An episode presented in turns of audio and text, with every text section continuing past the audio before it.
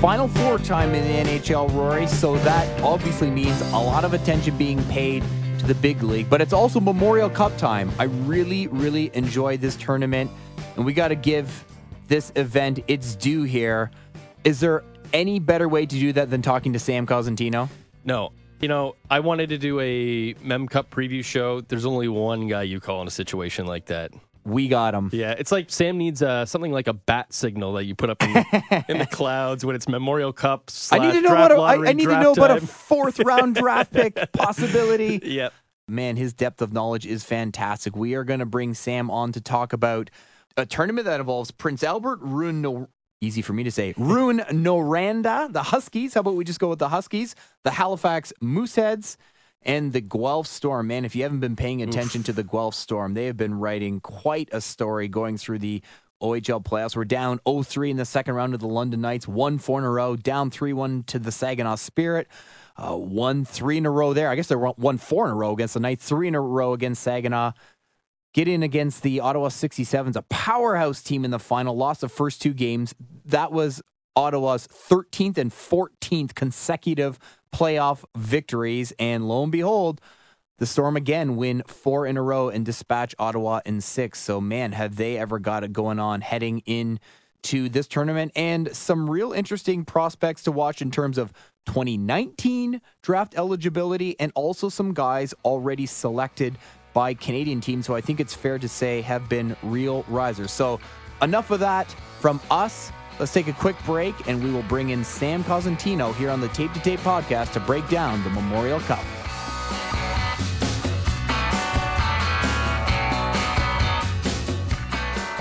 The Tape to Tape podcast is brought to you by the next generation GMC Sierra Denali, complete with the world's first six function multi pro tailgate. Net sliding around on the way to pond hockey? Use the built in load stop to help keep them in place. Loading what seems like half a team's worth of bags? The tailgate also turns into a step for easier access and has an inner gate that flips down for unloading all the gear you can fit. GMC Sierra Denali. We are professional grade.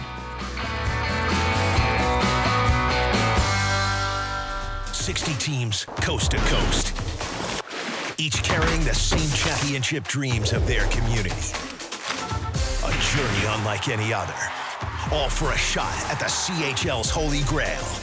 Six years ago, Halifax etched their name in Memorial Cup lore. Now, the hosts will seek to recapture glory on home ice. The Mooseheads are junior hockey's best. The Memorial Cup presented by Kia on Sportsnet. Pleased to be joined now on the line by Sportsnet's prospect guru, Sam Cosentino. Sam, Memorial Cup, Draft Combine, Draft Lottery, all on the near and slightly longer term horizon. This is your time of year, man. Oh yeah, it's a busy time of year, no doubt about that. But uh, you gotta love it, and it is a, a labor of love, no doubt. Uh, doing a whole bunch of things between watching games live, online, watching video players uh, that I don't get to see live as much as you can, making phone calls, emails, text messages, talking to scouts. There's a there's a lot that goes into it, and not just preparation for the draft, obviously, but for the Memorial Cup, which is such a such a huge event for us too, which kind of you know, combines a little bit of both. Maybe not as much this year, but we're still looking at probably you know eight to ten kids that we'll see between this year and next year for the NHL draft, uh, and likely a couple of first rounders in uh, in uh, Raphael Lavoie Halifax and Brett Leason of uh, the Prince Albert Raiders. Oh, you couldn't have teed me up better. That's exactly where I was going to start. Two guys eligible for the 2019 draft. Just fill us in a bit. I know Lavoie's been kind of up and down in your rankings all year, and Leason, really unique case. If I'm not mistaken, passed over in the previous two NHL drafts. He's a 99 birth date. Uh, and not a late one. So uh, let us know what's been going on with Lavoie and, and why Leason is now all of a sudden really on radars. Yeah, so we'll start first with Lavoie. You're talking about a guy six three, six four, two hundred pounds. Uh, you know, he skates well. He handles the puck and protects it really well, and he and he shoots it a ton. Um, you know, but his, despite having back-to-back thirty-plus goal seasons, he showed some inconsistencies in his game, and he showed some indifference at time, and it's really, uh, you know, given some scouts pause on on what to, you know, how to properly assess this player. You know, having said that, in the playoffs, he's been outstanding. He's at uh, you know, 20 goals to lead all CHL players in just 23 playoff games. So that in itself is really impressive. He's playing with, with more bite, more passion, more energy. Um, the, the type of guy that I think is really, you know, starting to turn the corner in terms of finding those things in his game and what scouts want to see. So there's a lot to like about, about Raphael Now, he's a late 01 birthday, so it gives him a bit of a leg up on the competition where he's essentially – you know, 11 months older than, than the rest of the field he's up against.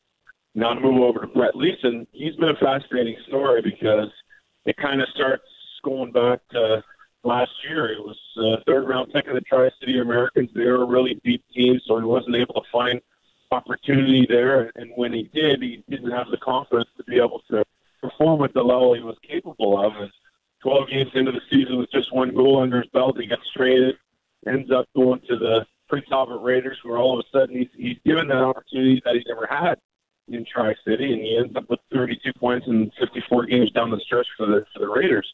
Um, and then I think at that point he realizes, hey, maybe I can I can do something here. So he goes into the summer. He does a little bit more work than, than he would usually in preparing for the season. Most of that had to do with his skating. He comes into this year and starts the season on a 30 game point streak. It ends, unfortunately for him, on December 9th when Truth Albert was shut out 1 nothing against their earth rival Saskatoon. And that just so happened to be the night before he was invited to World Junior Camp. So no doubt he had a lot on his mind.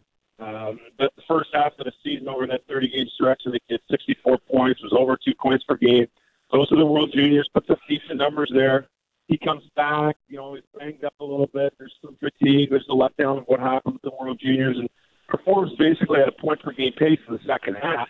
And back in the playoffs now, uh, a guy who's again starting to turn it up a notch. So uh, I think finished second uh, in scoring with 24 points in the playoffs. And on your top 10 NHL prospects to, to watch at the Memorial Cup, too, you, have included a, a, 2020 draft eligible guy uh, in Justin Barron of the Halifax Mooseheads. Um, he, he's a pretty sizable defenseman at 6'2, 187 but he is young. He's still a year out from his draft eligibility. So, what can we expect to see from him at this tournament? And, and right now, where is he kind of projecting to go in the 2020 draft? Well, the 2020 draft, at least at the high end, looks really deep to me. And I think about Holtz and Raymond from Sweden, Lundell from Finland, uh, Perfetti, Byfield, Cooley, you know, in the Ontario Hockey League, Marco Rossi. So we're already talking about Alexi Lafreniere being that top guy. I think that that might change as, as time goes along. So you're looking at what's likely to be a really deep high end of the 2020 draft. But I think a lot of people have slept on Justin Barron. I would squarely put him amongst uh, amongst that group, and they're the size that that plays well. But he reminds me a lot of Sean Day. He's kind of a thicker, heavy kid who seems to skate the you know with really good glide. Uh, there's an ease to his skating. Um, you know, he handles the puck well. He skates with his head up, uh, and he has a really unique ability, having been only in the position for four years, to be able to time his body checks perfectly, um, which is a tough skill, especially in today's game with how speed, you know, how speedy and how agile everybody is. Uh, but Justin Barron is a guy, uh, again, you know, is going to get top four minutes, is going to see some time in the power play. He's a it's the skating really is the hallmark of his game, and uh, I'll be really fascinated to watch him move into a top two role with Halifax next year. Okay, so we'll turn our focus to guys who have been drafted a little bit more further along, and maybe will do bigger things at this tournament. And I want to start with uh, Edmonton Oilers prospect Dmitry Samorukov. Um, you know, obviously Edmonton needs to find some guys that they didn't just pick up with their first pick in the draft. You need to find some value elsewhere. It really looking like Samorukov could leapfrog some guys who are maybe a little bit older than him in that system. And he's had a great playoff, 28 points in 24 games uh, with the Guelph Storm and their unbelievable run through here. But um, what what have you seen in Samorukov in these playoffs, and could you see him leaving an impression on Edmonton in training camp next fall? Well, you know, if you had to use one generality, he, he plays a pro style game. So that's the first thing that jumps out at me is the fact that he passes the puck with uh, accuracy, with um, you know, with heaviness. And so if he's getting to the puck, you better be ready for it. You better have your you know your stick ready, or else it's going to flutter off off of your stick.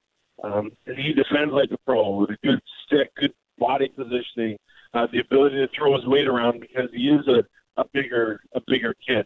Um, and he's got good personality, good character to his game. He's got a bomb of a shot. So there's a lot of things that he can do well at both ends of the ice.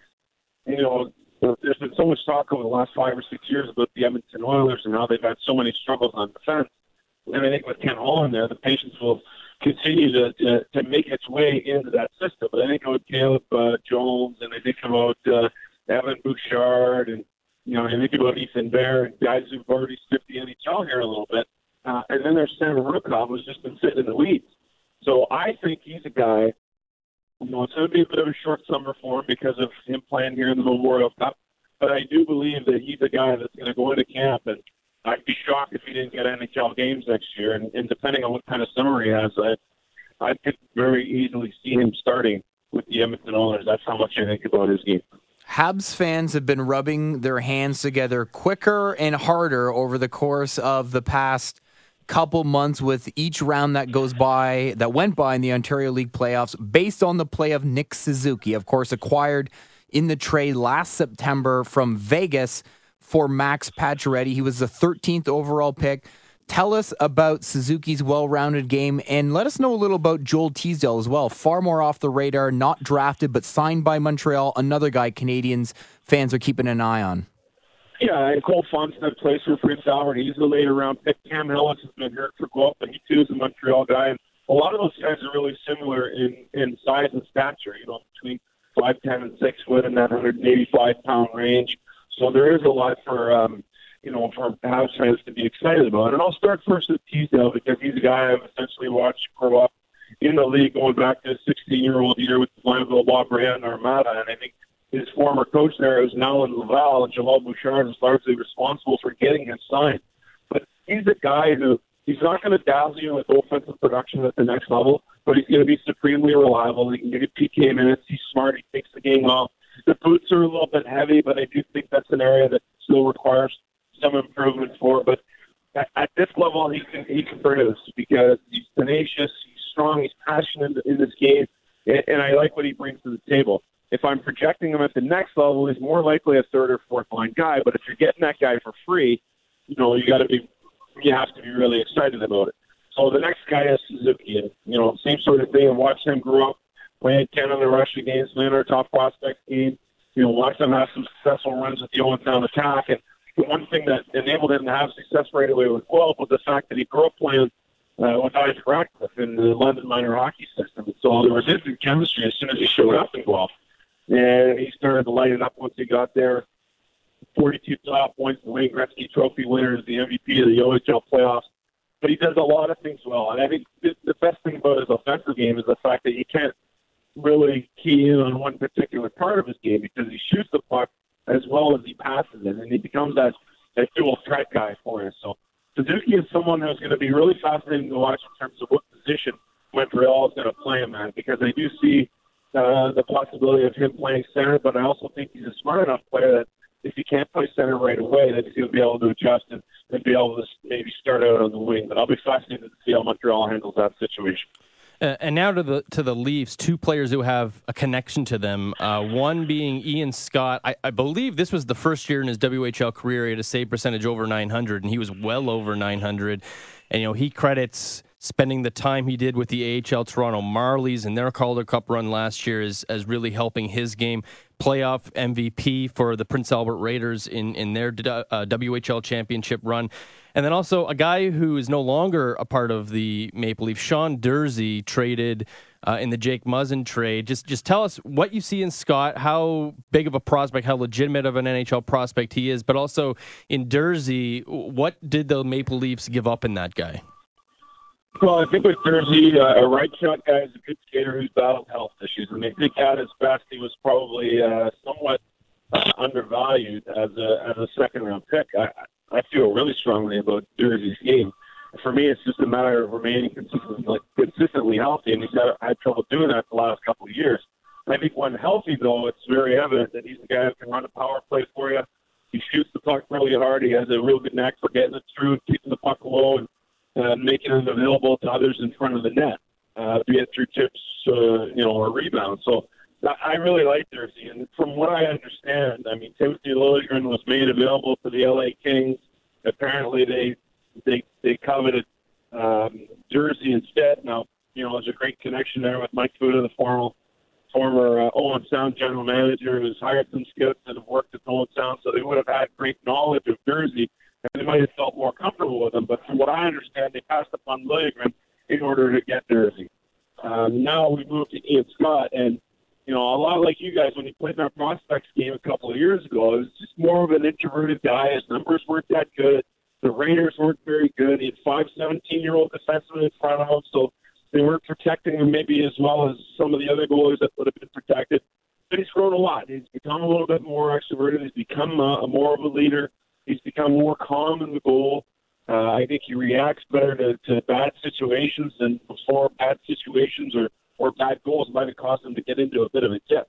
So, you know, getting back to just to where Ian Scott is with his game right now, I can't help but think the developmental curve has been sped up immensely based on the last 12 months. And I think where you talked about the Calder Cup win and being a part of that, realizing that, um, you know, he is indeed a guy who can fit in at the pro level. And then you move forward from there. You know, he, he's on a Prince Albert team that's in the top five pretty much all year in the CHL, 22 game point streak, goes to the World Juniors, you know, ends up winning the Scotty Munro Trophy as the as the that part of the team, the Prince Albert Raiders, that was the best team in the WHL in the regular season. He goes on. He's an MVP in the playoffs. He's the goaltender of the year in the league. So he's had a lot of really key experiences here in such a short amount of time to help speed up that developmental curve. But you don't want to put too much on a guy, especially a goaltender who, in my opinion, they don't really uh, seem to shine or seem to be able to sustain uh, NHL uh, level of play until they get to be about 25 years old. But you have to be really happy with the developmental curve that he's been on over the last three years. All right, we've talked about a lot of the pieces. Let's talk about these teams themselves. Um, Rouyn-Noranda Huskies, led by a guy I know you just love, Noah Dobson, the Islanders draft pick. Uh, we mentioned Nick Suzuki, his Guelph Storm. I mean, they're certainly coming in with a team of destiny, feeling the way they came back from 0-3 against the Knights and down 3-1 against Saginaw, down 0-2 to Ottawa, came through all of that. You've got the host, Halifax Mooseheads, and as you mentioned, a team that's been strong out west all year, Prince Albert Raiders. Handicap these teams for me, Sam. How do you see things shaking down? So I think in terms of just pure talent uh, and then the depth of talent, I think Guelph is is the leader of the pack there now. They finished fourth. They weren't in the CHL's top 10. It took some time to gel after they made so many deals and brought so many different players in. Uh, but I think a lot of people would agree with me in saying that on paper they're probably the best team in the Ontario Hockey League, and in my opinion, the best team on paper in this tournament. Now, does that mean they're going to go out and win and crush the field? Not necessarily. It's still still have to play a good, solid team game. But I really do like what they bring to the table. They got a lot of good pieces in the back end. Matthew Phillips Schunders, the LA Kings prospect, Samorukov, we touched on him a little bit earlier, an Edmonton prospect. And then you look up front with Suzuki and Ratcliffe. Nate Schnarr has had uh, a breakout year. Mackenzie Entwistle won a OHL championship uh, with Hamilton last year. So it, there's a lot of depth there and a lot of high end depth. Now I move to the Rouyn-Noranda Huskies. I mean, here's a team that's predominantly homegrown. I think all but three of their players were drafted and developed by the Huskies themselves. Some of them have taken a little longer to get to, to where they are, but it's a patient group that doesn't mind moving its players around, knowing that they're getting experience is not necessarily in the Quebec Major Junior Hockey League. You know, the addition of Noah Dobson has been really big for him. Uh, I said it last year. I'll continue to say it. I think he's going to be the best defenseman to come out of the the draft. Uh, you know, last year's draft. I, I still feel that way. The game's just just easy for him. 29 points, uh, league MVP of the playoffs. Um, but really a lot of unheralded guys. Raphael Harvey Pinard is their captain. He's the guy who went to camp with Vegas. Um, you know, Felix is a guy who scored some goals here in the playoffs. Teasdale was a real nice addition for them. Justin Bergeron a guy who's going to surprise some people in the draft here this year. So again, they're a team of depth. They play a really good team game. And probably their best asset is the fact that a lot of these guys have grown up with one another. And I think pulling on the on the rope at the same time uh, is something that's key for their group. But they're, uh, you know, a relentless group that continues to come out in waves. They work extremely hard. uh, and no doubt with their 59 win regular season, the Quebec Major Junior Hockey League record, that they will be formidable in this event. Stepping over to the uh, to the um, Halifax Mooseheads, which is the home team here, uh, the host team. Nice to see that they at least went to the finals, went six games with Rouyn Noranda. Um, they have a coach in Eric Veilleux who experienced a championship uh, with Shawinigan back in 2012. Uh, and they have a lot of depth, too. I really like their center ice position with Keith Gatson as a Q veteran. Uh, Bo Groulx, the son of uh, Coach Benoit Groulx in the American Hockey League, has been around the game since he's a baby. I literally watched him grow up since he was about four, four or five years old. Um, you know, coming to the rink with his dad.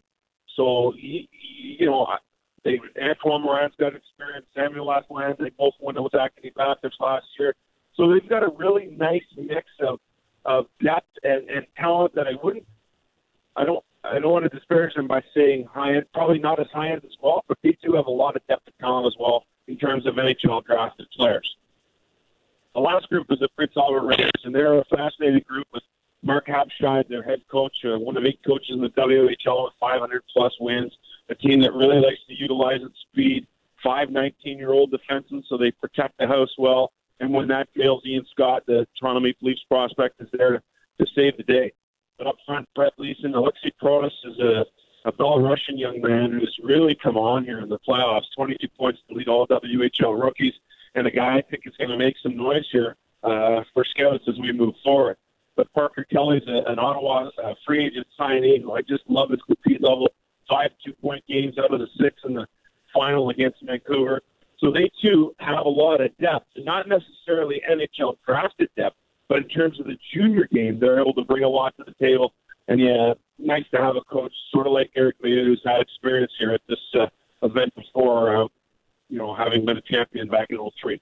I challenge you to find another podcast that's going to give you as much information on the Memorial Cup as Sam just did. Absolutely. Love it, man. Love it, pal. Breaking it right Yeah, down. Right on, guys. well, you're going to be working like a madman. We know that for the next uh, week and change, but uh, you're also in a place in Halifax where it's not too hard to find some fun. So make sure you do a little of that too when you can, Sammy. Oh, never. Thanks, guys. All right. Thanks so much, Sam. Take care. That was Sportsnet's. I just keep calling him the prospect guru. I don't know that we've ever come up with a better title for Sam Cosentino. Man, he goes deep on Yep. his knowledge of the teams, the players, and he will be going hard here for the next month and a half. Uh, this is Sammy's time of year, and I've got to say, when you if you're an Islanders fan and you hear the way he's talking about Noah Dobson, we both know how effusive he's been. I mean, he obviously thinks he's going to be better than guys like Quinn Hughes, Adam Boqvist, who were drafted ahead of him. Very highly touted prospects. And Roy, I wish we had thought of this in the moment. Does he mean Dahlin too? Maybe he meant outside the first overall pick, Rasmus Dahlin in the 2018 draft. Regardless, Yeah. if you're the Islanders and you also got Oliver Wahlstrom last year, one pick ahead of Dobson uh, at 10. Uh, sorry, uh, Wahlstrom went 11, Dobson went 12. My apologies. Bouchard, another defenseman, Yep. who I know Sam likes as well, but uh, you heard what he said. He really thinks Dobson's going to be a player. And uh, given how much better the Islanders season went this year, you've got to be pretty excited about what's around the corner. Yeah, there were some questions around Dobson at points this season because remember last year wins the Memorial Cup with Acadie Bathurst and was a better than a point per game player, and that's why he was such a highly touted prospect.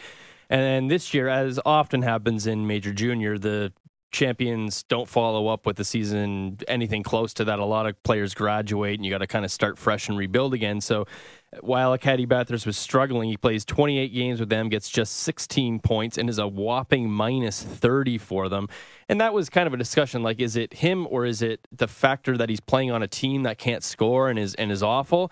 And then what happens is he gets traded to Rouyn Noranda as they're trying to bulk up for a run, and boom, 36 points in 28 regular season games, 29 points in 20 postseason games, playoff MVP for them. So obviously, it was more about where he was playing this year than anything else. He's still, I mean, the guy can do everything. He can skate. He's such a smart player. You saw him to star for Canada at the World Juniors this year too. So yeah, everything that went so well for the Islanders this year. I mean, you're bang on. Like this is another piece to get really, really excited about. Probably in the next year or two. Well, if you want to tune in to see Dobson and the rest of these very exciting hockey players play in what is always a very exciting hockey tournament, the Memorial Cup, Sportsnet, of course, has wall to wall coverage. It kicks off Friday. Prince Albert Raiders facing the host Halifax Mooseheads, 7 o'clock Eastern Time. Should be a great tournament in a great city. All right, coming up on the final portion of Tape to Tape, we're going to talk about the NHL playoffs, specifically some Conn Smythe candidates and the Buffalo Sabres hiring the most interesting man in hockey, Ralph Krueger, to head up their bench and try and get going in the right direction. All that coming up on Tape to Tape.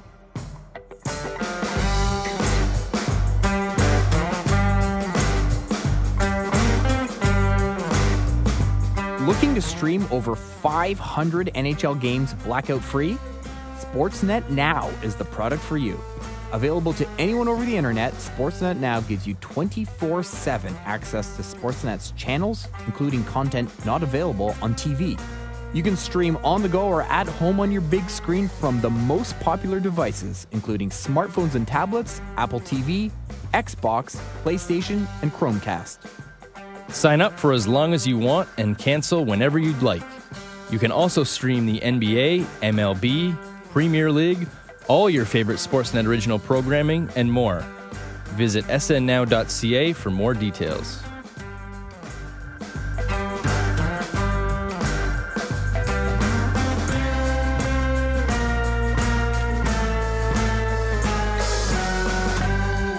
Welcome back Tape to Tape. We are inching closer toward the final. Boston's already got one blade in there, Rory, as we record this up 3 0 on Carolina. Time to talk about some potential Conn Smythe winners as the playoff MVP. Just by way of refresher, I think the unofficial rule has always kind of been you base it 50% on the whole playoffs and 50% on the final. So someone Yeah. could certainly still get into the final, Absolutely. have a monster series and and emerge as the winner. But right now, a couple names. I, I feel like the first two names coming out of most people's mouth are Logan Couture and Tuukka Rask. Uh, Couture does lead the league with 13 goals this spring. He's been, I mean, you keep seeing the graphics on the broadcast. You know, goals, playoff goals since 2010. He's basically only behind Alex Ovechkin, um, having a, a really good series already in the Western Conference Final. And Rask going back to really the end of the Leafs series has just, Yep.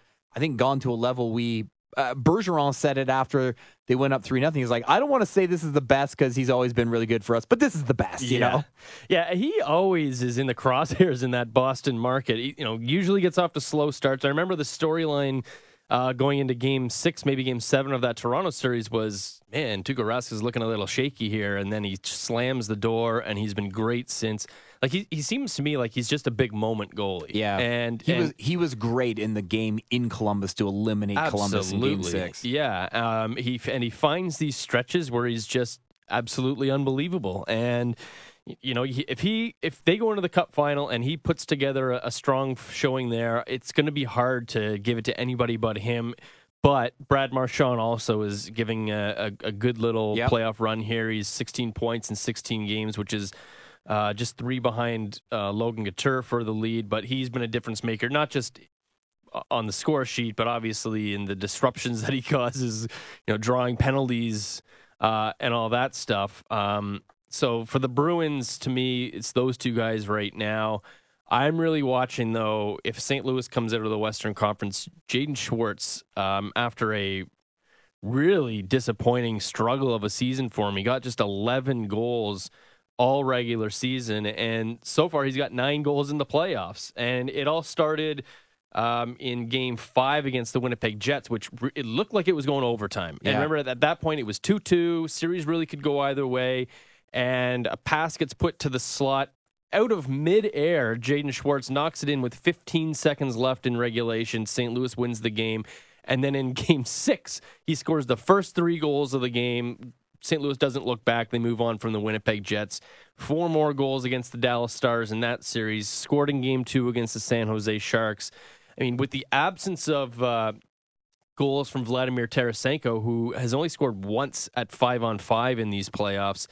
Uh, you know, some of their stars, Brayden Schenn's been a little absent too. Having Schwartz come out of absolute nowhere following the regular season he had to be a, a driver of offense, a big goal creator, has been a, a huge plus for the St. Louis Blues. And, and obviously, his competition on his own team is going to be Jordan Binnington. Uh, you know, single handedly almost turned this helped turn the season around for them. But but I think just the value in having Schwartz do what he's doing to me gives him the leg up on, on the goalie. It's so easy to give it to the goalies. I don't like doing that, so I'd rather give it to Schwartz. It is funny though. I'd have to look at the numbers, but the percent of times the regular season MVP goes to the goalies is extremely low, and Yep. basically didn't happen between the early '60s with Plante till the late '90s with Hasek, and it's happened Yep. a couple times since then.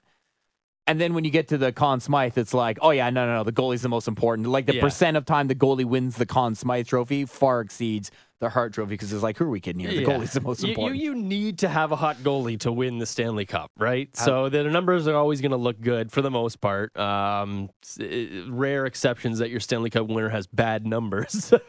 so it, it's It's just such an easy thing to do. I, I don't know. To, to me, it's Schwartz on that team. So, Rory, one of the things I worry about sometimes when I uh, have the time to let my mind go free is what would I be doing if I wasn't doing this job? Because this is a fantastic job. And sometimes I get a little caught up in that.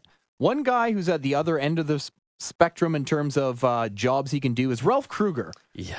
Whatever he wants, this guy can basically do. He's just been named head coach of the Buffalo Sabres, coming off a five year run as chairman of the English Premier League soccer club, Southampton. Ah, dabble in a little Premier League, dabble in a little NHL. We've long kind of joked he's sort of.